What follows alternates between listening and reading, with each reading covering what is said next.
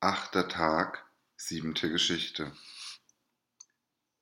Es sind noch nicht sehr viele Jahre vergangen, als in Florenz eine junge Frau lebte, die gar schön von Gestalt, stolz von Gemüt, aus edlem Geschlecht und mit allen Gütern des Lebens reich gesegnet war.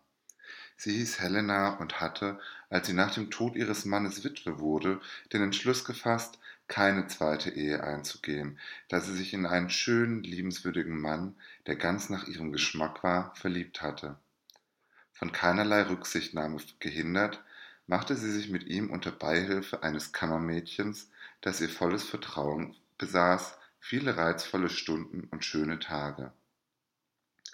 In dieser Zeit geschah es, dass der junge Rinieri, ein Edelmann aus unserer Vaterstadt, der lange in Paris studiert hatte, nicht um des Verdienstes wegen einen Beruf zu ergreifen, wie viele es tun, sondern um den Ursprung aller Dinge und ihre Begründung zu erforschen, wie es einem Edelmann geziemt, aus Paris nach Florenz zurückkehrte und hier, ob seines Adels und seines Wissens von jedermann geachtet, ein bürgerliches Leben zu führen begann.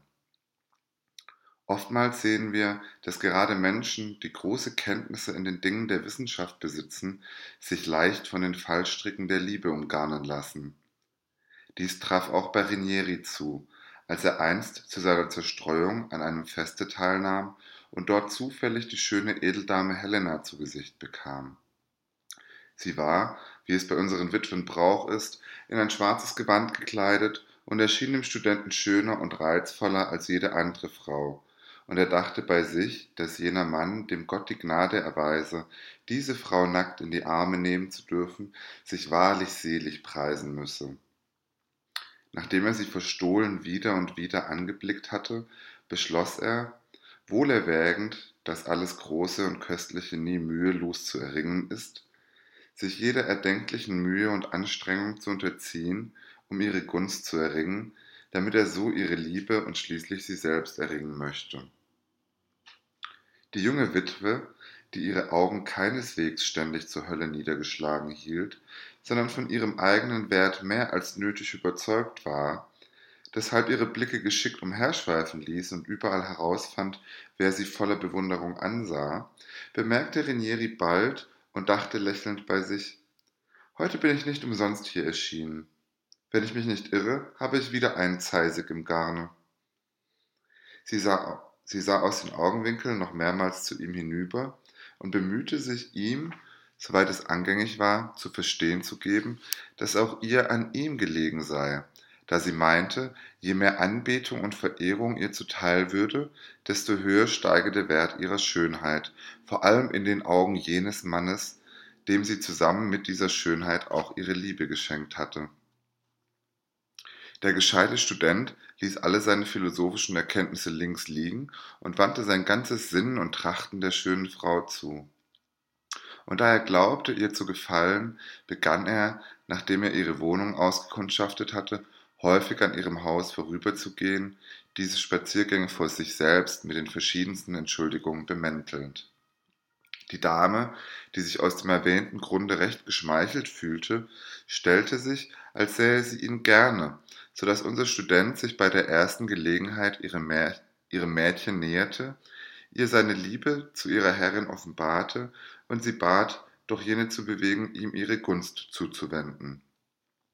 Das Mädchen machte ihm die größten Versprechungen und berichtete sogleich alles ihrer Dame, die sich die Geschichte lachend anhörte und dann erwiderte Hast du gesehen, dass er den Verstand, den er in Paris erwarb, bereits verloren hat?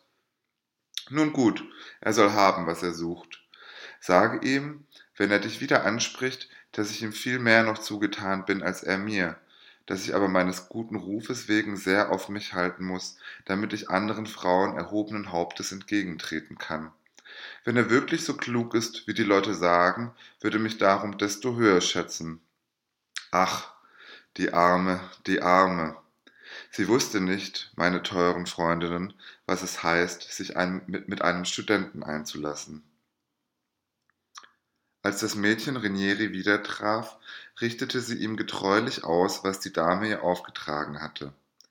Der Student war darob hoch erfreut und verstärkte nun seine Bemühungen um jene Dame mit heiserem Bitten und begann, ihr Briefe und Geschenke zu übersenden. Es wurde auch alles angenommen, jedoch erhielt er keine oder nur ganz allgemeine Antworten.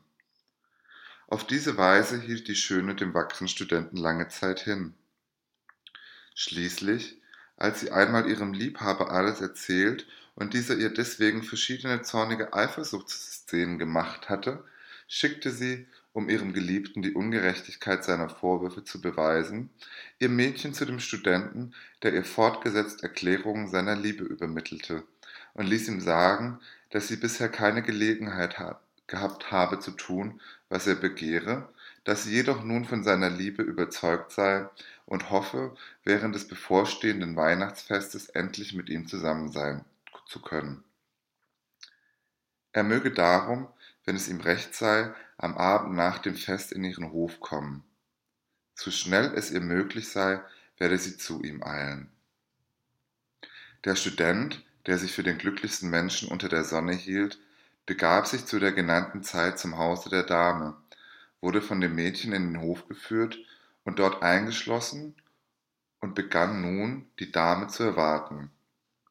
Diese aber hatte am gleichen Abend ihren Geliebten zu sich eingeladen, und nachdem sie in heiterster Laune mit ihm gespeist hatte, erzählte sie ihm, was sie für heute Nacht vorhabe, und setzte hinzu, so wirst du endlich sehen, wie groß und welche Art meine Liebe zu jenem Mann war und ist, auf den du so töricht eifersüchtig bist. Er vernahm mit Genugtuung ihre Rede und begehrte dann mit eigenen Augen zu sehen, was die Dame ihm mit Worten berichtet hatte. Nun hatte es zufällig am Vortage heftig geschneit und alles war von Schnee bedeckt. Aus diesem Grunde hatte der Student schon nach kurzem Verweilen auf dem Hofe mehr, als ihm lieb war, zu frieren begonnen. Da er jedoch hoffte, sich bald erholen zu können, harrte er geduldig aus. Bald danach sagte die Dame zu ihrem Freund Komm, lass uns ins Schlafzimmer gehen und aus dem kleinen Fenster sehen, wie es jenem geht, auf den du so eifersüchtig bist. Lass uns hören, was er dem Mädchen antworten wird, das ich beauftragt habe, mit ihm zu reden. Beide begaben sich an das kleine Fenster und blickten hinaus, ohne selber gesehen zu werden, und hörten, wie das Mädchen aus einem anderen Fenster zu dem Studenten sprach. Renieri, die Herrin ist so unglücklich wie noch nie. Heute Abend ist einer ihrer Brüder gekommen. Er unterhielt sich endlos mit ihr und verlangte dann, auch mit ihr zu Abend zu essen.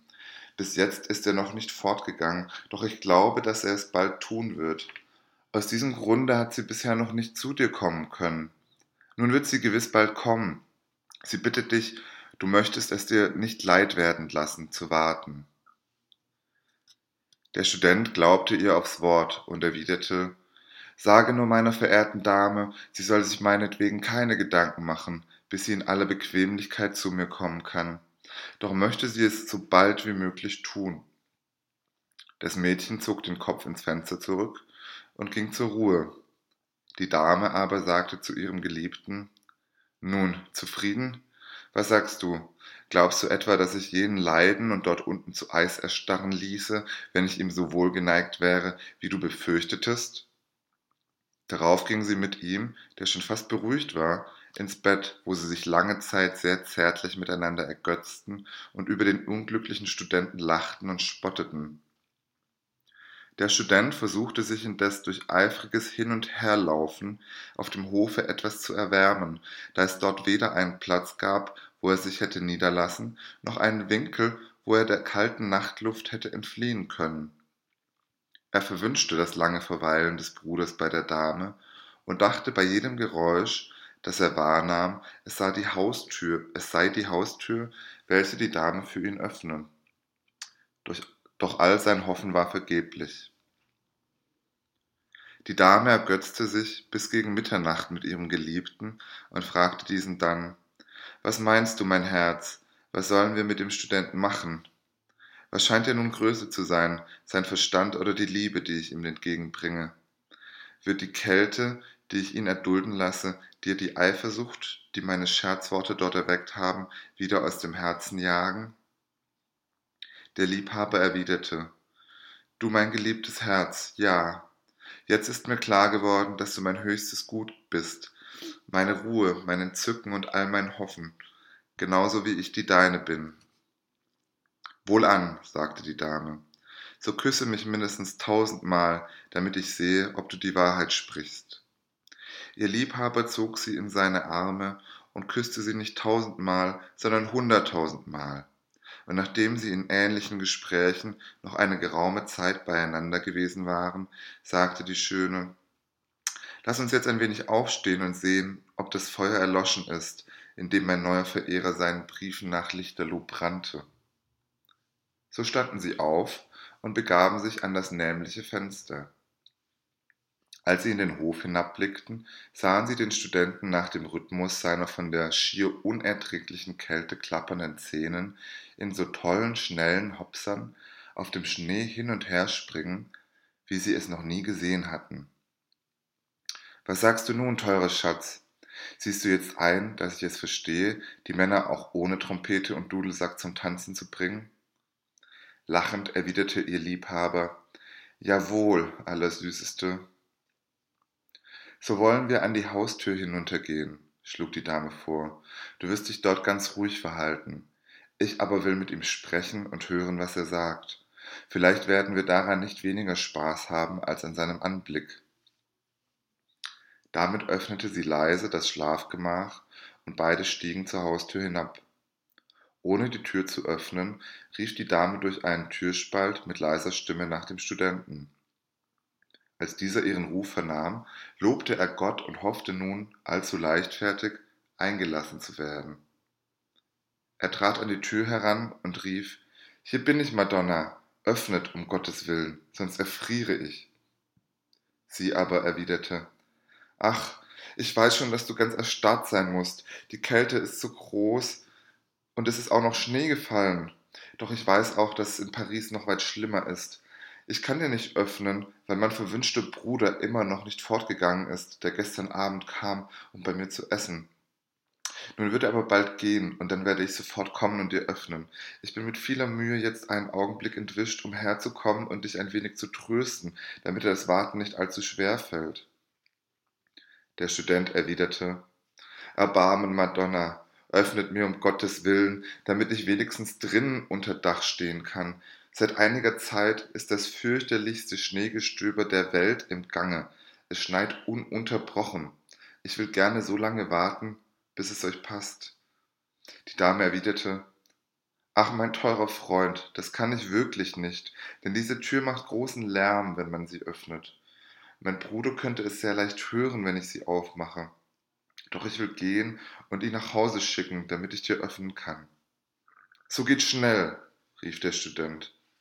Ich flehe euch, ich flehe euch an. Lasst ein tüchtiges Feuer anmachen, damit ich mich gleich erwärmen kann, wenn ich hineinkomme. Ich bin so kalt geworden, dass ich keinerlei Gefühl mehr habe. Die Dame sagte, Nanu, das kann doch eigentlich nicht möglich sein, wenn es wahr wäre, was du mir immer geschrieben hast, nämlich, dass du vor Liebe zu mir ganz in Flammen stehst. Ich glaube, du willst einen Scherz machen. Jetzt gehe ich. Warte und sei guten Mutes. Ihr Geliebter, der zu seiner größten Befriedigung diese Unterhaltung mit angehört hatte, kehrte nun mit ihr ins Bett zurück, doch fanden beide in dieser Nacht wenig Schlaf, sondern verbrachten die ganze Zeit mit süßen Zärtlichkeiten und Spötteleien über den unglücklichen Studenten. Dieser sah, nachdem er fast zum Storch geworden war, so laut klapperte, klapperte er mit den Zähnen, nun ein, dass er genarrt wurde. Er versuchte mehrmals, die Tür zu öffnen und ließ die Blicke nach allen Seiten wandern, ob sich nicht eine Gelegenheit böte, herauszukommen. Da sich jedoch kein Ausweg fand, musste er sich damit begnügen, wie ein Löwe im Käfig auf und ab zu laufen, wobei er alles verfluchte. Das elende Wetter, die Bösartigkeit der Dame, die Länge der Nacht und nicht zum mindesten seine eigene Torheit. In tiefem Zorn auf die Dame verwandelte sich seine lange glühende Liebe mit einem Schlage in grausamen wilden Hass. Er schmiedete die größten und verschiedenartigsten Rachepläne, da er jetzt die Rache noch viel heißer ersehnte als vorhin das Zusammensein mit der Dame. Nach schier endloser Dauer neigte, die, neigte sich die Nacht endlich ihrem Ende zu, und der Morgen begann langsam zu grauen. Aus diesem Grunde kam das Mädchen, das von der Dame genaue Anweisungen erhalten hatte, herunter, öffnete die Hoftür und sagte scheinbar voller Mitleid zu dem Studenten Der Schlag soll jeden treffen, der gestern zu uns kam. Uns hat er die ganze Nacht hindurch belästigt und dich ganz zu Eis erstarren lassen. Doch weißt du was? Ertrage es in Geduld. Was heute Nacht nicht geschehen konnte, wird ein andermal geschehen. Ich weiß genau, dass meiner Herrin nichts Unangenehmeres hätte passieren können. Der erzürnte Student wusste nun als kluger Mann sehr wohl, dass Drohungen nichts anderes sind als die Waffe des Bedrohten. Er hielt darum mit Gewalt zurück, was seine grenzenlose Erbitterung gerne hinausgeschleudert hätte, und entgegnete leise, ohne einen Funken Erregtheit zu zeigen. Wahrhaftig, ich habe die böseste Nacht meines Lebens hinter mir. Doch habe ich klar erkannt, dass die Dame hieran keine Schuld trägt, da sie selbst sogar aus Mitleid mit mir noch heruntergekommen ist, um sich zu entschuldigen und mich zu trösten. Und wie du sagst, wird ein andermal geschehen, was heute Nacht nicht geschehen konnte. Darum empfehle mich ihr und geh mit Gott. Dann stapfte er, von der Kälte übel zugerichtet, so gut er konnte, nach Hause und warf sich todmüde und erschöpft aufs Bett. Doch wachte er bald darauf mit gänzlich abgestorbenen Armen und Beinen wieder auf, so dass er nach einem Arzt senden ließ, der die nötigen Schritte zu seiner Wiederherstellung veranlasste, nachdem, nachdem der Student ihm erzählt hatte, welche Kälte er ausgesetzt gewesen sei. Mit allerlei kräftigenden, schnell angewandten Medikamenten gelang es denn auch mit einiger Mühe dem Arzte, seine Nerven zu kurieren, so dass sie wieder imstande waren, sich auszudehnen.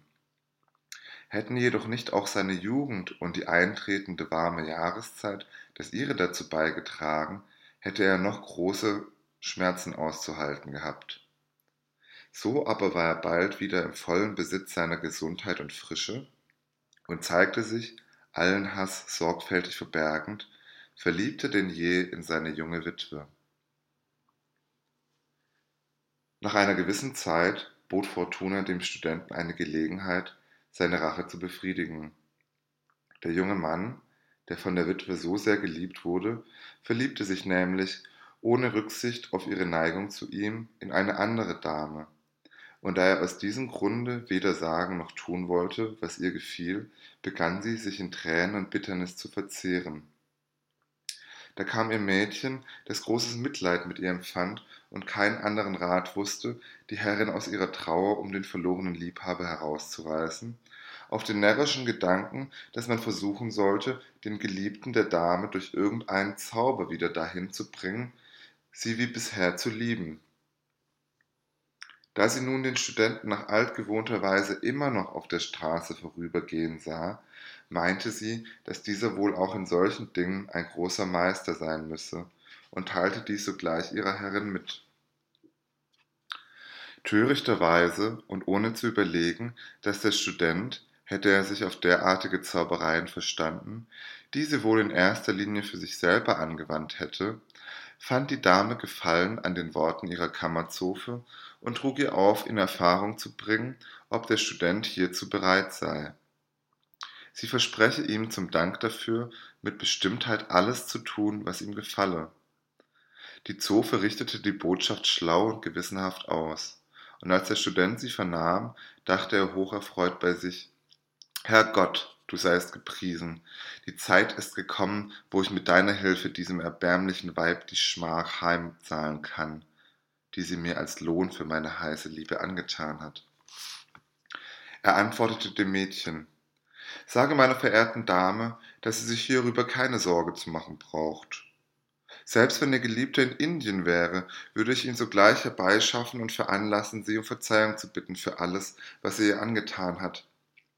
Jedoch kann ich das Mittel, das sie anwenden muss, um dies zu erreichen, nur ihr selber sagen, wann und wo es ihr beliebt.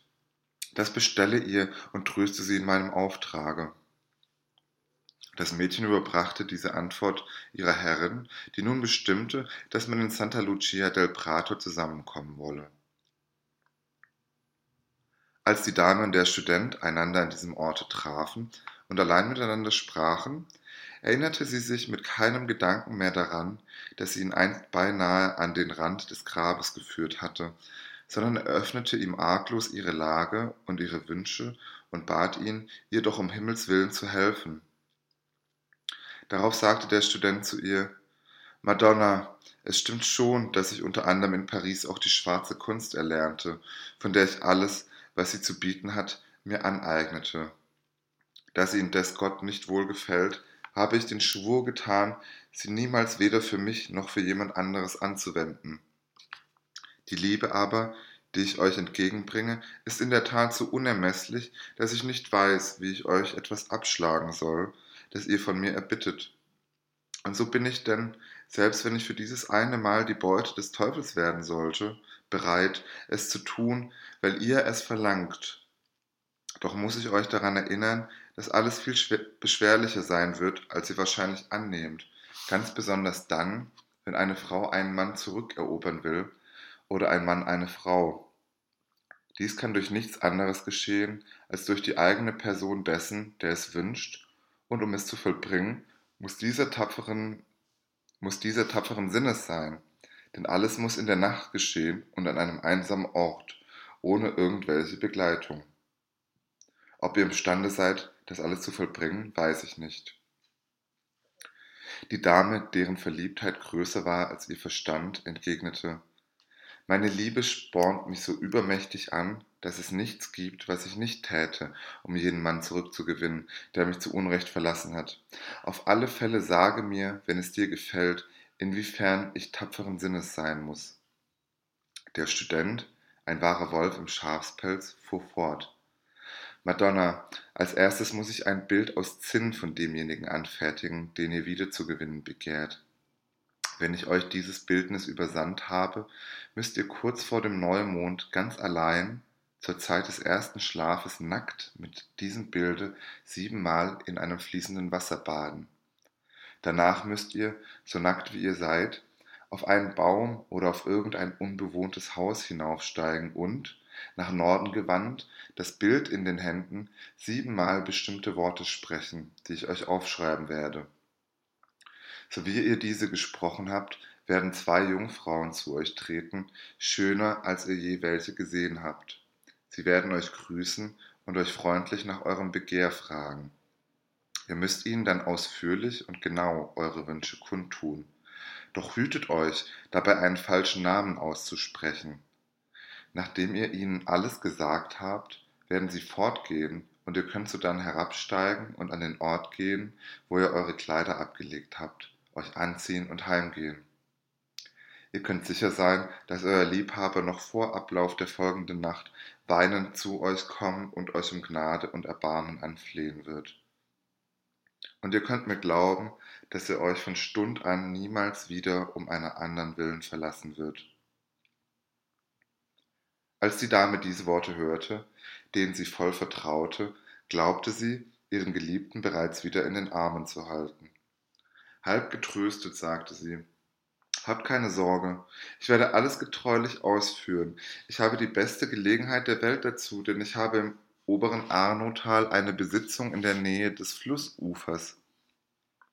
Da wir gerade im Juli sind, wird es herrlich sein, dort zu baden. Auch erinnere ich mich, dass nicht weit vom Fluss entfernt ein alter, unbewohnter Turm steht.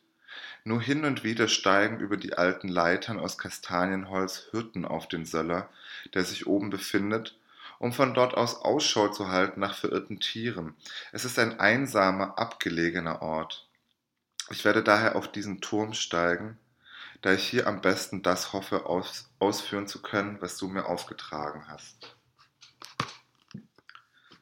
Der Student, der über den Besitz der Dame und den kleinen Turm genau im Bilde war, sagte nun, sehr zufrieden über die Zusicherung ihres Einverständnisses, Madonna, ich war noch nie in jener Gegend und kenne daher weder eure Besitzung noch den kleinen Turm. Wenn sich alles so verhält, wie ihr sagt, kann es auf der Welt keinen geeigneteren Platz geben. Ich werde euch also, so wie es an der Zeit ist, das Bild und die Beschwörungsformel schicken Ich bitte euch aber inständig, dass ihr euch, wenn euer Verlangen erfüllt ist und ihr seht, dass ich euch gute Dienste leistete, meiner erinnert und euer Versprechen halten werdet. Die Dame versprach ihm, dies auf jeden Fall zu tun, verabschiedete sich sodann von ihm und kehrte nach Hause zurück.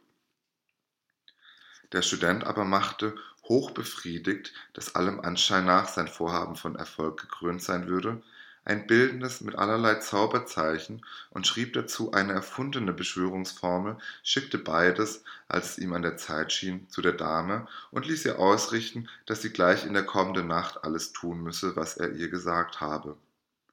Dann machte er sich mit einem Bedienteten in aller Heimlichkeit auf den Weg zu einem Freunde, der in der Nähe jenes Turmes wohnte, um nun sein Vorhaben in die Tat umzusetzen.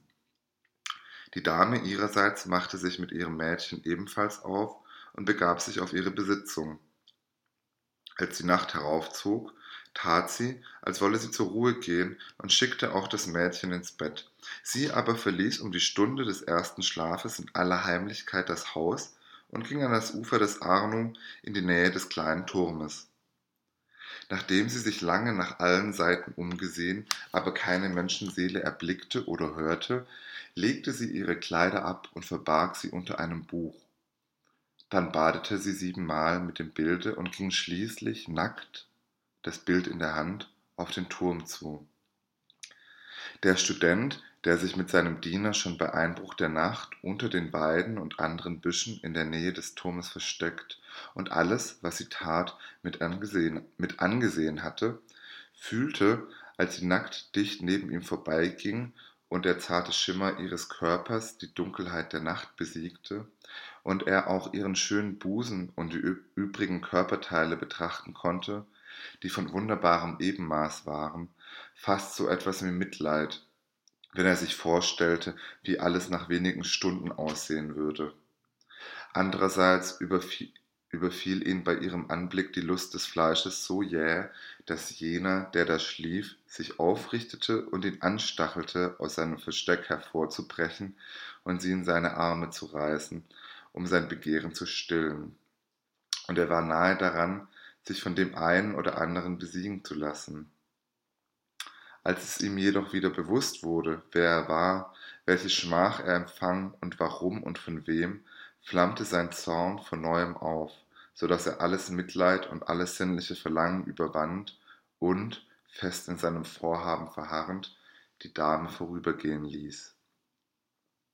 Die Schöne wandte sich, als sie den kleinen Turm erstiegen hatte, gen Norden und begann die Worte herzusagen, die der Student ihr aufgeschrieben hatte.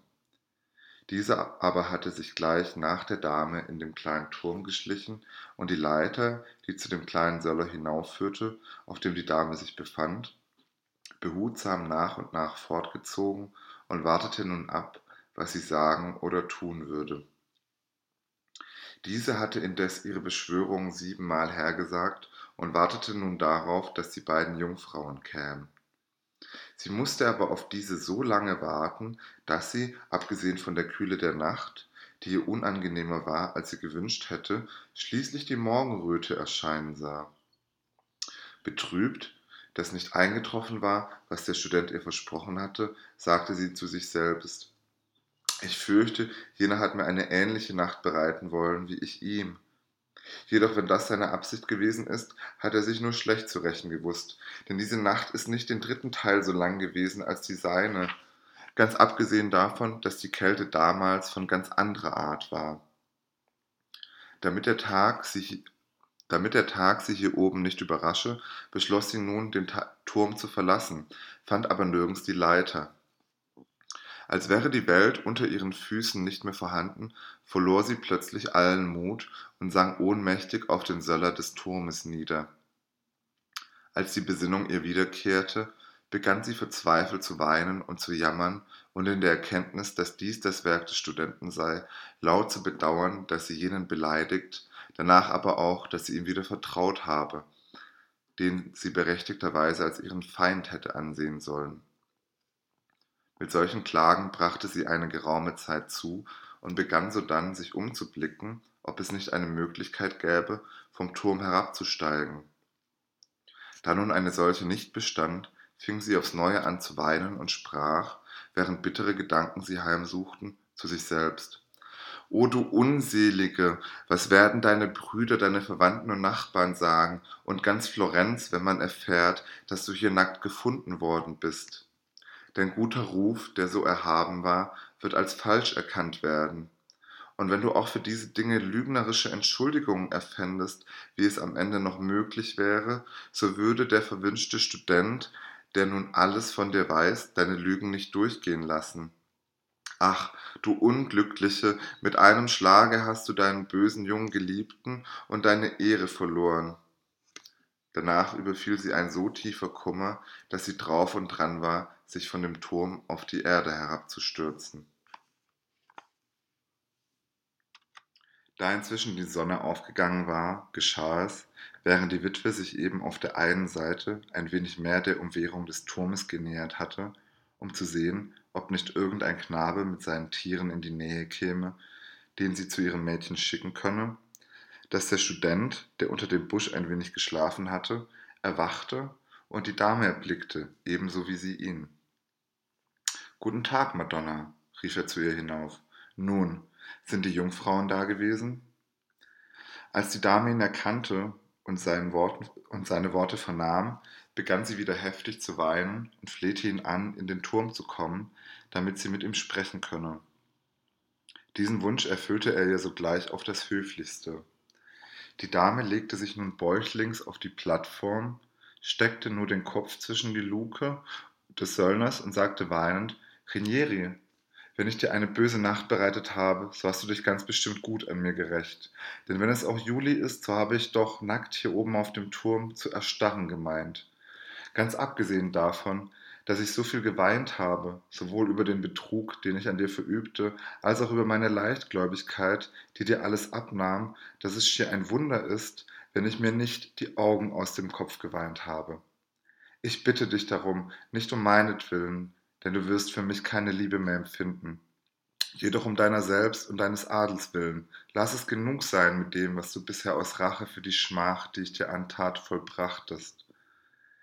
Lass mir meine Kleider bringen, damit ich herunterkommen kann von hier, und raube mir nicht, was du mir nicht mehr zurückgeben könntest, selbst wenn du es später wünschtest, meine Ehre, denn machte ich es dir auch in jener Nacht unmöglich, mit mir zusammen zu sein, so kann ich dich doch, wenn es dir beliebt, noch hundertmal dafür entschädigen. Lass es dir hiermit genug sein und begnüge dich als Edelmann mit dem Bewusstsein, dass du dich rächen konntest und mir dies bewiesen hast. Nutze deine Macht nicht aus gegen ein Weib. Es gereicht keinem Adler zum Ruhm, eine Taube besiegt zu haben. Erbarme dich meiner um Gottes und um deiner eigenen Ehre willen. Der Student, der mit erbitterter Seele die erlittene Schmach bedachte und nun die Dame weinen und flehen hörte, fühlte zur gleichen Zeit Genugtuung und Mitleid im Herzen. Genugtuung über seine Rache, die er heißer als alles andere herbeigesehnt hatte, und Mitleid, weil ihn sein menschliches Gefühl zu Erbarmen mit der Unglücklichen bewegte. Sein Mitgefühl vermochte aber nicht, seine Rachegelüste zu ersticken, und er erwiderte, Madonna Helena, wenn meine Bitten, die ich allerdings nicht so gut in Tränen zu baden, noch so honigsüß hervorzubringen wusste, wie du jetzt die deinen, nur durchgesetzt hätten, dass ich in jener Nacht, als ich auf deinem Hofe vor Kälte fast den Tod fand, durch dich irgendwo hätte unter ein Dach treten können, wäre es mir jetzt ein leichtes gewesen, die deinen zu erhören. Wenn es dir jetzt mehr als damals um deine Ehre zu tun ist und es dir hart ankommt, dort oben nackt zu verweilen, so richte deine Bitte an jenen, in dessen Armen nackt zu liegen dir nichts ausmachte in jener Nacht, deren du selber dich wohl erinnerst, während du mich unten auf dem Hofe wusstest, wo ich mit klappernden Zähnen den Schnee zerstampfte. Lasse dir von ihm helfen und von dir ihm die Kleider bringen. Lasse dir von ihm die Leiter herbeiholen, auf der du herabsteigen kannst. Bei ihm bemühe dich, Rücksicht auf deine Ehre zu erwecken. Denn du hast dir jetzt und tausendmal vorher keine Sorgen darum gemacht, sie seinetwegen in Gefahr zu bringen. Warum rufst du ihn nicht, dass er dir zu Hilfe eile? Wen ging es wohl mehr an als ihn? Du gehörst ihm, Wen soll er beschützen, wem helfen, wenn nicht dir? Rufe ihn herbei, du Närrin, und versuche, ob die Liebe, die du ihm entgegenbringst, und deine und seine Klugheit dich vor meiner Torheit bewahren können.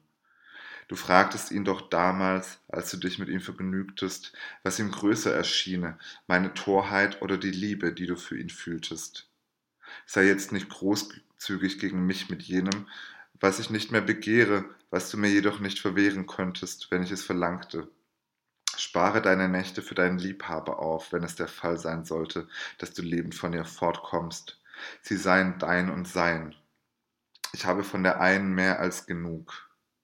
Es genügt mir, einmal verspottet worden zu sein.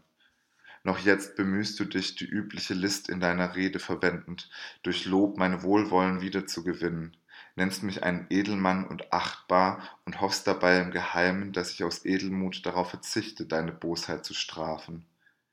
Jedoch deine Schmeicheleien sollen mir nicht noch einmal die Augen verblenden, wie es damals deine unredlichen Versprechungen taten. Ich kenne mich recht gut, doch habe ich während der ganzen Zeit, die ich in Paris verbrachte, mich nicht so gut kennengelernt wie dich durch deine Bosheiten in einer einzigen Nacht.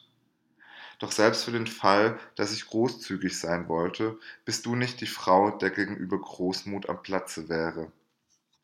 Das Ende der Strafe und Rache für solche grausamen Bestien, wie du es bist, darf nur der Tod sein, während den Menschen gegenüber wohl genügen dürfte, was du sagtest. Wenn ich auch kein Adler bin, so habe ich doch erkannt, dass du durchaus keine Taube, wohl aber eine Giftschlange bist, die ich als meinen Erbfeind mit meinem ganzen Hass und aller Kraft zu verfolgen gedenke, obwohl alles, was ich dir antue, nicht eigentlich Rache, sondern eher Züchtigung genannt werden kann, da die Rache jeweils die Kränkung übertreffen sollte, diese Züchtigung aber würde nicht einmal gleichwertig sein. Wollte ich mich rächen, so würde, erinnerte ich mich daran, in welche Gefahr du mein Leben brachtest, es mir nicht genügen, dir und hundert anderen deinesgleichen das Leben zu rauben, rauben, weil ich damit nur ein boshaftes, schlechtes und nichtswürdiges Frauenzimmer tötete. Wollte man dir dein hübsches Lärvchen fortnehmen, das in wenigen Jahren von Runzeln entstellt sein wird, was zum Henker wärest du dann mehr als jede andere jämmerliche Dienstmagd? Dir kam es nicht darauf an, einen Edelmann, wie du mich noch soeben nanntest, zu Tode zu quälen, dessen Leben an einem einzigen Tag der Welt mehr Nutzen bringen wird als das Leben von hunderttausend deinesgleichen, solange die Welt besteht. Ich werde dir mit dieser Strafe, die du jetzt erleidest, zeigen, was es heißt, Männer zu verhöhnen, die Gefühl haben, und was es heißt, Studenten zu verhöhnen. Ich werde dir Grund geben, nie wieder in diesen Fehler zu verfallen, wenn du mit dem Leben davonkommst. Wenn du jedoch so große Lust hast, herabzukommen, warum stürzt du dich nicht auf die Erde hernieder? Dabei würdest du dir mit Gottes Hilfe den Hals brechen und wärest aus aller Not, in der du dich jetzt zu befinden glaubst. Mich aber machtest du damit zum glücklichsten Menschen der Welt. Doch will ich jetzt nicht länger mit dir reden. Ich wusste es zu bewerkstelligen, dass du dort heraufsteigst. Findet du die Möglichkeit, wieder herunterzukommen. Du warst erfinderisch genug, als du mich verspottetest. Während der Student diese Worte sprach, hatte die unglückliche, Frau ohne Unterlass geweint. Dabei war die Zeit verstrichen und die Sonne immer höher gestiegen. Als die Dame bemerkte, dass der Student schwieg, sagte sie, Grausamer Mann, wenn jene verwünschte Nacht so schwer für dich ertragen war und dir meine Schuld so ungeheuer erscheint, dass weder die Schönheit meiner Jugend noch meine bitteren Tränen dein Mitleid erregen, so lass dich wenigstens dadurch ein wenig rühren, dass ich dir aufs neue mein Vertrauen schenke und dir meine Geheimnisse offenbarte. Ich gab dir damit die ersehnte Gelegenheit, mir mein Unrecht zu Bewusstsein zu bringen. Ohne mein Vertrauen hättest du niemals die Möglichkeit gefunden, dich an mir zu rächen, was du allem Anschein nach so heiß ersehntest. Ach, lasse ab von deinem Zorn und verzeihe mir jetzt. Wenn du mir vergibst und mich heruntersteigen lässt, bin ich bereit, den treulosen Jüngling gänzlich aufzugeben und dich allein als meinen Liebhaber und Gebieter anzunehmen. Wenn du auch meine Schönheit schmähtest und sie schnell vergänglich und wertlos schaltest. Doch wie es auch um meine und um die Schönheit aller anderen Frauen beschaffen sein mag, ich weiß, dass sie, wenn auch im Weiter nichts anderes, so doch aus dem Grunde zu schätzen ist, weil sie alle noch jungen Männer mit Verlangen, Entzücken und Vergnügen erfüllt. Und du bist noch nicht alt. Und so grausam du mich auch behandeln magst, kann ich doch nicht glauben, dass du mir einen so schmählichen Tod wünschen könntest, als der es wäre, wenn ich mich wie ein Verzweifelter hier herunterstürzte vor deinen Augen, denen ich doch einst gefiel. Wenn du nicht immer ein Lügner wärst, wie du es nun geworden bist. Ach, habe um Gottes Willen Mitleid und Erbarmen mit mir. Die Sonne beginnt zu brennen, und wie mich heute Nacht große Kälte gequält hat, beginnt jetzt die Hitze mir beschwerlich zu werden.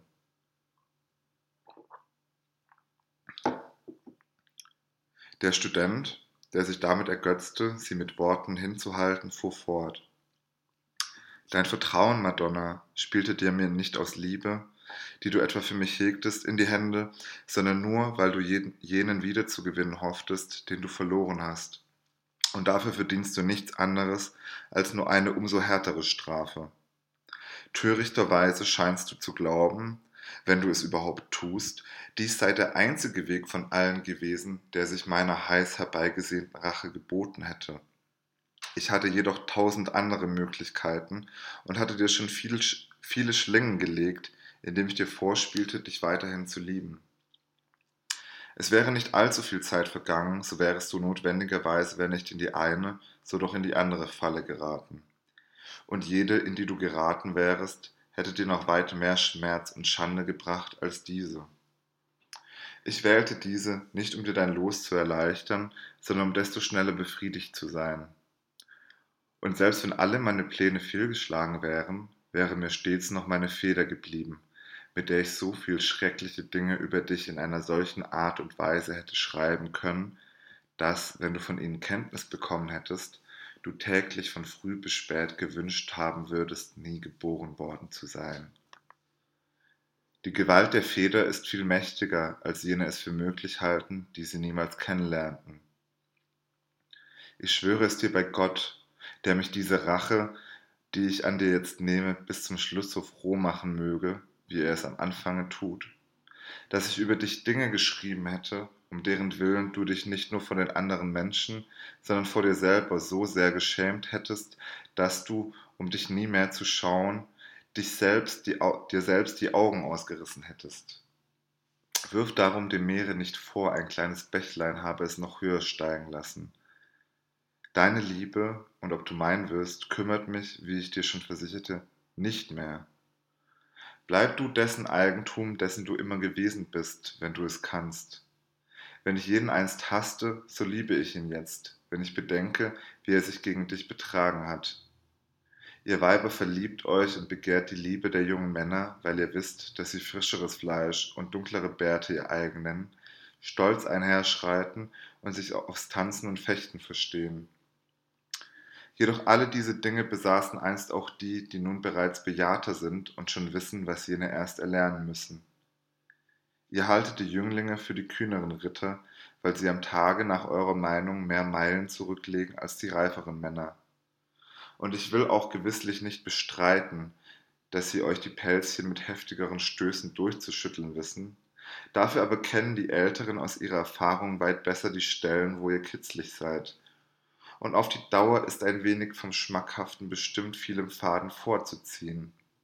Scharfer Trab schwächt und ermüdet den Reiter, und sei er noch so jung, während ein gemächliches Tempo, wenn auch ein wenig später, jeden sicher und wohl ausgeruht in die Herberge bringt. Ihr Tierchen ohne Verstand seht nicht, wie viel Arges unter einer schönen Maske verborgen ist. Die Jünglinge lassen sich nicht an einer Frau genügen. Je mehr sie sehen, desto mehr begehren sie, und viele Frauen glauben sie würdig zu sein. Darum kann denn ihre Liebe auch niemals von Dauer sein. Dafür hast du jetzt den besten Beweis. Sie fühlen sich wert, von ihren Damen geehrt und geliebkost zu werden und kennen keinen größeren Ruhm, als sich eitel mit denen zu brüsten, die sie besessen haben. Solche Fälle haben schon viele Frauen den Mönchen in die Arme getrieben, da diese wenigstens nichts verraten.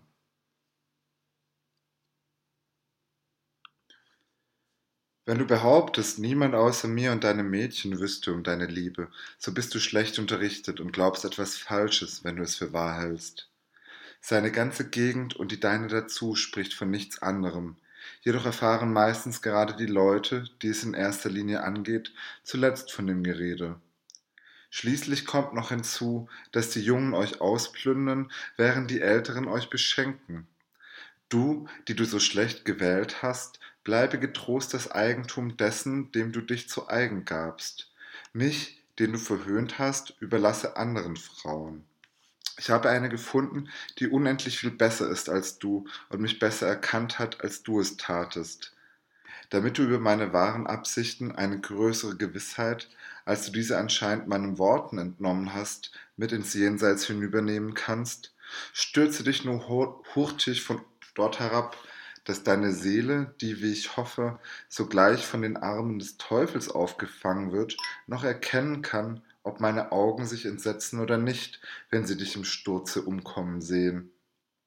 Da ich indes befürchten muss, dass du mir eine so große Freude nicht bereiten wirst, lege ich dir ans Herz, wenn die Sonne anfängt zu brennen, an die Kälte zu denken, die du mich erdulden ließest. Vermischest du diese Kälte mit der Sonnenhitze, wird letztere dir sicherlich gemäßigt erscheinen. Die untröstliche Frau sah nun ein, dass alle Worte des Studenten nur ein und dasselbe grausame Ziel verfolgten. Sie begann daher wieder zu weinen und sagte Nun gut, wenn ich nicht imstande bin, dich zum Mitleid zu bewegen, so lasse dich von der Liebe rühren, die du für jene Dame empfindest, welche nach deinen Worten dir mit mehr Verständnis entgegenkam als ich und von der du dich geliebt glaubst. Aus Liebe zu ihr verzeihe mir, Gib mir meine Kleider, damit ich mich wieder anziehen kann, und lasse mich heruntersteigen. Der Student begann zu lachen und erwiderte, als er bemerkte, dass bereits die Terza weit überschritten war, Wahrlich, jetzt kann ich nicht Nein sagen, wenn du mich bei einer solchen Dame beschwörst. So sage mir denn, wo sie sind. Ich werde sie holen und dich dort oben heruntersteigen lassen. Da die Dame ihm glaubte, beruhigte sie sich ein wenig und gab ihm die Stelle an, wo sie ihre Kleider versteckt hatte. Der Student verließ darauf den Turm, befahl seinem Diener, sich nicht von der Stelle zu rühren, sondern ständig in der Nähe zu bleiben und nach Kräften dafür zu sorgen, dass niemand den Turm betrete, bevor er selbst nicht zurückgekommen sei. Nach diesem Befehl begab er sich in das Haus seines Freundes, speiste hier in aller Ruhe und legte sich, als es ihm an der Zeit schien, zur Ruhe nieder. Die Dame, die todunglücklich auf dem Turm zurückgeblieben war, richtete sich, von einer törichten Hoffnung ein wenig getröstet, wieder auf und kauerte sich auf jener Seite gegen die Mauer, die noch ein wenig Schatten gab. Hier begann sie, von bittersten Gedanken heimgesucht, zu warten. Bald nachdenklich, bald in Tränen, bald voller Hoffnung, dann wieder voller Zweifel, ob der Student mit ihren Kleidern zurückkehren werde, gingen ihr die Gedanken sprunghaft durch den Kopf, und endlich schlief sie, da sie die ganze Nacht keine Ruhe gefunden hatte, vom Schmerz überwältigt ein. Die Sonne, die mit aller Glut herniederbrannte, war indessen auf die Mittagshöhe emporgestiegen und prallte mit solcher Gewalt senkrecht auf den unverhüllten, zarten, empfindlichen Körper und den unbedeckten Kopf der Dame hernieder, dass nicht nur alles Fleisch, das von den Strahlen getroffen wurde, verbrannte, sondern die Haut nach und nach auch aufsprang. Der Sonnenbrand war so heftig, dass die Dame, die in einen tiefen Schlaf gesunken war, von den Schmerzen erwachte. Als sie merkte, wie verbrannt sie war und sich vorsichtig bewegte, schien es ihr, als ob dabei die verbrannte Haut auseinanderrisse und in Stücke zerfiele wie wir das manchmal bei verbranntem Pergament sehen können, wenn man daran zieht. Dazu schmerzte ihr der Kopf so unerträglich, dass sie meinte, er würde zerbersten, was wirklich nicht verwunderlich war. Auch war der Estrich des kleinen Turmes so glühend heiß, dass sie weder mit den Füßen noch sonst irgendwie darauf ein Plätzchen finden konnte und sich darum weinend hin und her bewegte, ohne einen Augenblick stillzustehen.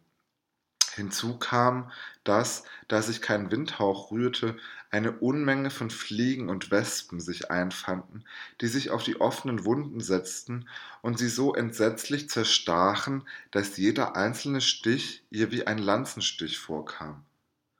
Sie unterließ es nicht, mit den Händen um sich zu schlagen und verwünschte dabei ununterbrochen sich selbst, ihren Geliebten und den Studenten.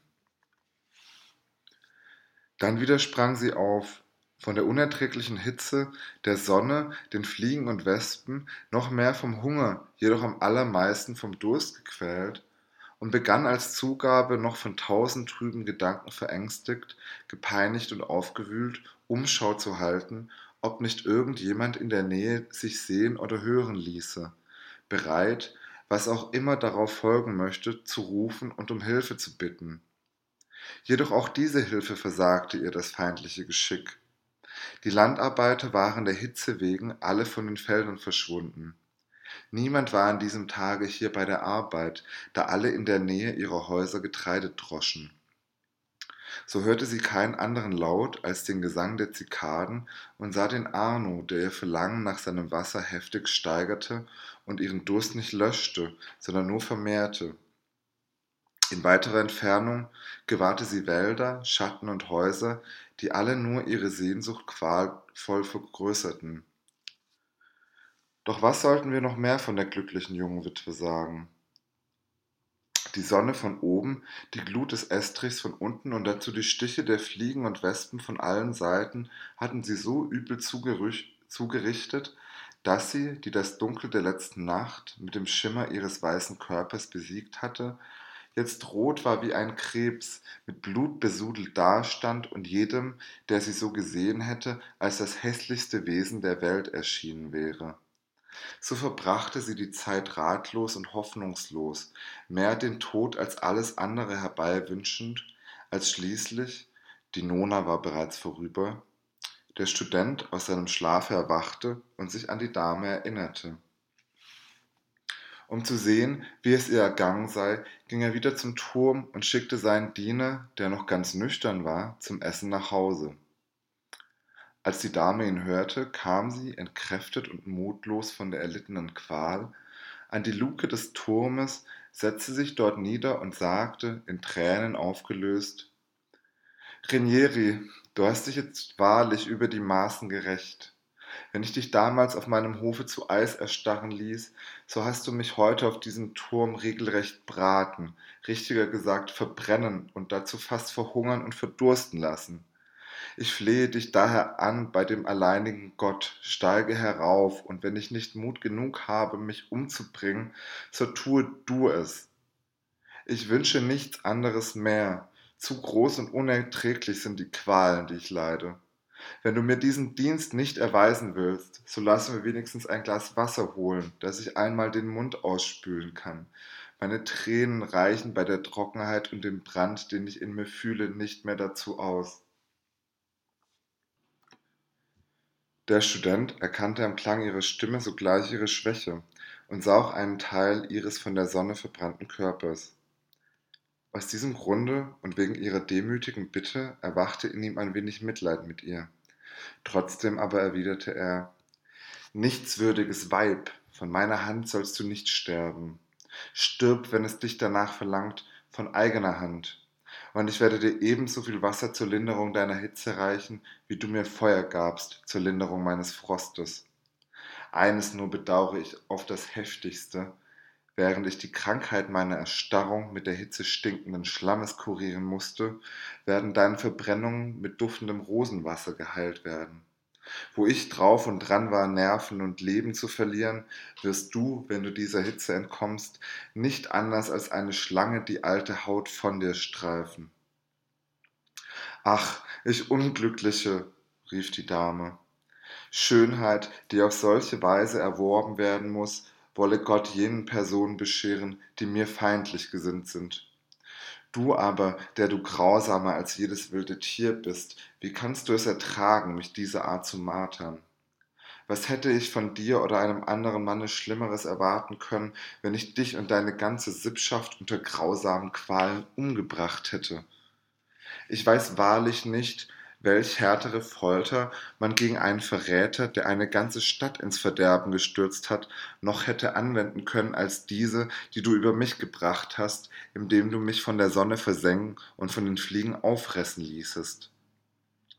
Dessen ungeachtet versagst du mir nun sogar ein Glas Wasser, während man den mit Recht zum Tode verurteilten, wenn sie den letzten Gang antreten, sogar häufig Wein reicht, wenn sie darum bitten.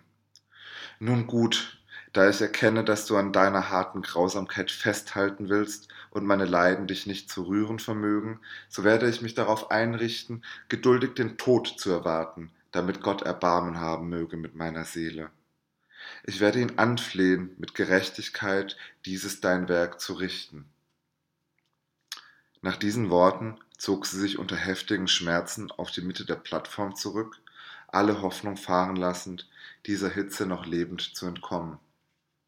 Nicht nur einmal, nein, tausendmal glaubte sie, neben all ihren übrigen Qualen vor Durst den Verstand zu verlieren und ließ nicht nach, weinend ihr Unheil zu beklagen. Indessen war die Vesperzeit herangekommen, und dem Studenten schien es nun, als hätte er seiner Rache genügt. Er ließ daher von seinem Bedienten ihre Kleider holen, die er in den Mantel des Dieners einschlug. Dann begab er sich zu dem Hause der unglücklichen Dame, wo er ihr Mädchen ratlos und bekümmert vor der Tür sitzen sah. Er sagte zu ihr, Nun, mein Kind, wie geht es deiner Herrin? Das Mädchen erwiderte, Messere, ich weiß es nicht. Ich glaube, ich glaubte sie heute Morgen in ihrem Bette zu finden, in das sie sich nach meinem Dafürhalten gestern Abend gelegt hatte. Doch fand ich sie weder im Bett noch anderswo. Ich weiß auch nicht, was geschehen ist. Ich bin darüber voller Kummer. Doch ihr, Messere, könnt ihr mir vielleicht etwas von ihr sagen? Der Student antwortete, Hätte ich dich nur zusammen mit ihr dort gehabt, wo ich sie hatte, so hätte ich dir deine Schuld ebenso heimzahlen können wie ihr die ihre. Aber ganz bestimmt sollst auch du nicht entwischen, bevor ich dich nicht für deine Taten so bestraft habe, dass du niemals wieder einen anderen achtbaren Mann eine Schmach antust, ohne dabei an mich zu denken. Nach diesen Worten sagte er zu seinem Diener, Gib ihr die Kleider und sage ihr, dass sie zu jener gehen kann, wenn sie will. Der Diener tat, wie ihm geheißen. Das Mädchen ergriff die Kleider, und als sie diese erkannte und hörte, was der Diener sagte, fürchtete sie heftig, dass man ihre Herrin getötet hätte. Mit Mühe hielt sie an sich, nicht laut aufzuschreien. Sie begann jedoch zu weinen und eilte, so wie der Student sie verlassen hatte, mit den, Kleider, mit den Kleidern zu dem kleinen Turm. Nun hatten sich an jenem Tage zufälligerweise zwei Schweine, die einem Landarbeiter der Dame gehörten, verlaufen. Während dieser auf der Suche nach den Tieren unterwegs war, kam er, als der Student eben von dem Turm fortgegangen war, dorthin und blickte sich nach allen Seiten um, ob er nicht seine Schweine entdecken könnte. Dabei vernahm er das trostlose Weinen der unglücklichen Dame. Er kletterte, soweit er konnte, auf den Turm und rief hinauf Wer weint dort oben? Die Dame erkannte die Stimme ihres Arbeiters, rief ihn mit Namen und sagte Ach, geh zu meinem Mädchen und veranlasse, dass sie zu mir heraufkommt. Der Arbeiter sagte, indem er sie erkannte O Himmel, Madonna, wer hat euch hier heraufgeschleppt? Euer Mädchen hat euch heute den ganzen Tag überall gesucht. Wer hätte je gedacht, dass ihr hier zu finden wäret? Damit ergriff er die Stangen der Leiter, richtete diese so auf, wie sie stehen mussten, und begann mit Weidenbast die einzelnen Querhölzer festzubinden. In diesem Augenblicke langte das Mädchen der Dame bei dem Turme an. Sie konnte, als sie in den Turm trat, ihre Stimme nicht mehr zurückhalten, sondern begann händeringend zu rufen Um Gottes willen, meine süße Herrin, wo seid ihr? Als die Dame ihre Stimme hörte, rief sie, so laut es ihr noch möglich war O Schwester, ich bin hier oben, weine nicht, aber bring mir meine Kleider herauf. Sowie das Mädchen sie sprechen hörte, kletterte es, halb getröstet, die Leiter hinauf, die der Arbeiter schon beinahe wieder in Ordnung gebracht hatte, und gelangte mit dessen Hilfe auf die Plattform. Als es jedoch seine Herrin dort erblickte, die keinem menschlichen Körper mehr ähnelte, sondern weit mehr einem verkohlten Holzklotz, und völlig erschöpft und nackt auf dem Boden lag, schlug das Mädchen sich verzweifelt mit den Händen gegen die Stirn und begann über sie gebeugt zu weinen, als sei sie wirklich gestorben. Die Dame aber beschwor sie bei Gott, zu schweigen und ihr beim Ankleiden zu helfen. Als sie vernahm, dass niemand wusste, wo sie gewesen sei, außer den beiden, die ihre Kleider gebracht hatten, und dem Arbeiter, der unten stand, bat sie ihn inständig, doch schon ein wenig getröstet, niemals irgendjemandem etwas von dieser Sache zu verraten. Nach vielem Hin und Her lud der Arbeiter die Dame auf seinen Rücken, da sie nicht imstande war zu gehen, und brachte sie behutsam aus dem Turm heraus. Das unglückliche Mädchen aber, das oben zurückgeblieben war, kletterte wenig vorsichtig hinterher, glitt mit dem Fuß ab und fiel von der Leiter herab, wobei sie sich den Schenkel brach und vor Schmerzen wie ein Löwe zu schreien begann. Der Arbeiter setzte die Dame vorsichtig auf einen kleinen Grasfleck nieder und kehrte zurück, um nachzusehen, was geschehen sei. Als er sie mit gebrochenem Bein antraf, schleppte er sie ebenfalls herbei und legte sie neben ihrer Herrin auf dem Gras nieder. Die Dame betrübte sich über die Maßen, dass dieses neue Unglück noch zu ihrem eigenen Leiden hinzukam und dass gerade die, von der sie sich die meiste Hilfe versprochen, sich nun den Schenkel gebrochen hatte. Sie begann daher so bekümmert zu weinen, dass dem Arbeiter, der unfähig war, sie zu trösten, aus Mitleid ebenfalls die Tränen kamen. Da nun die Sonne sich bereits dem Untergang zuneigte, ging er auf Wunsch der Dame nach Hause und rief, damit nicht die Nacht jene noch draußen überrasche, zwei von seinen Brüdern und seine Frau herbei. Dann hob er Mädchen und Herren auf ein mitgebrachtes Brett und, zog sie mit, und so, trug sie mit Hilfe der drei anderen in das Haus der Dame. Nachdem man diese mit frischem Wasser und vielen anderen guten Worten ein wenig gestärkt hatte, nahm er sie auf den Arm und brachte sie in ihr Schlafgemach, wo seine Frau ihr eingeweichtes Brot zu essen gab, sie entkleidete und ins Bett brachte. Danach leiteten die Leute alles in die Wege, dass die Dame mitsamt ihren Mädchen noch in der Nacht nach Florenz geholt werden sollte, was auch geschah. Hier fand die listenreiche Witwe über das eigene Unglück und das ihres Mädchens alsbald eine erstaunliche Mehr, die den Tatsachen wenig entsprach, und machte ihren Brüdern, Schwestern und allen Bekannten weiß, dass ihnen solches allein durch teuflische Zauberkünste zugestoßen sei. Die Ärzte, die Ärzte standen auch sogleich zur Verfügung und heilten die Dame, deren Haut mehr als einmal an den Betttüchern hängen blieb, nach allerlei Leiden und Qualen von einem heftigen Fieber und verschiedenem anderen Ungemach und desgleichen den gebrochenen Schenkel ihres Mädchens. Nach diesen Erfahrungen hütete sie sich fortan inständig, nachdem sie ihren Geliebten vergessen hatte, nochmals einen Mann zu verhöhnen oder zu lieben. Der Student aber meinte hinreichend gerecht zu sein, als er von dem gebrochenen Schenkel des Mädchens hörte, und ließ befriedigt, ohne weiter darüber zu sprechen, die Angelegenheit ruhen. So also erging es einer stolzen jungen Frau, als sie einen Studenten ebenso verhöhnen zu können glaubte wie jeden anderen Jüngling und nicht beachtete, dass die Studenten, ich sage nicht alle, wohl aber der größte Teil von ihnen, wissen, wo der Teufel den Schwanz hat. Darum hütet euch, ihr Mädchen, die Männer zu verhöhnen, und besonders die Studenten.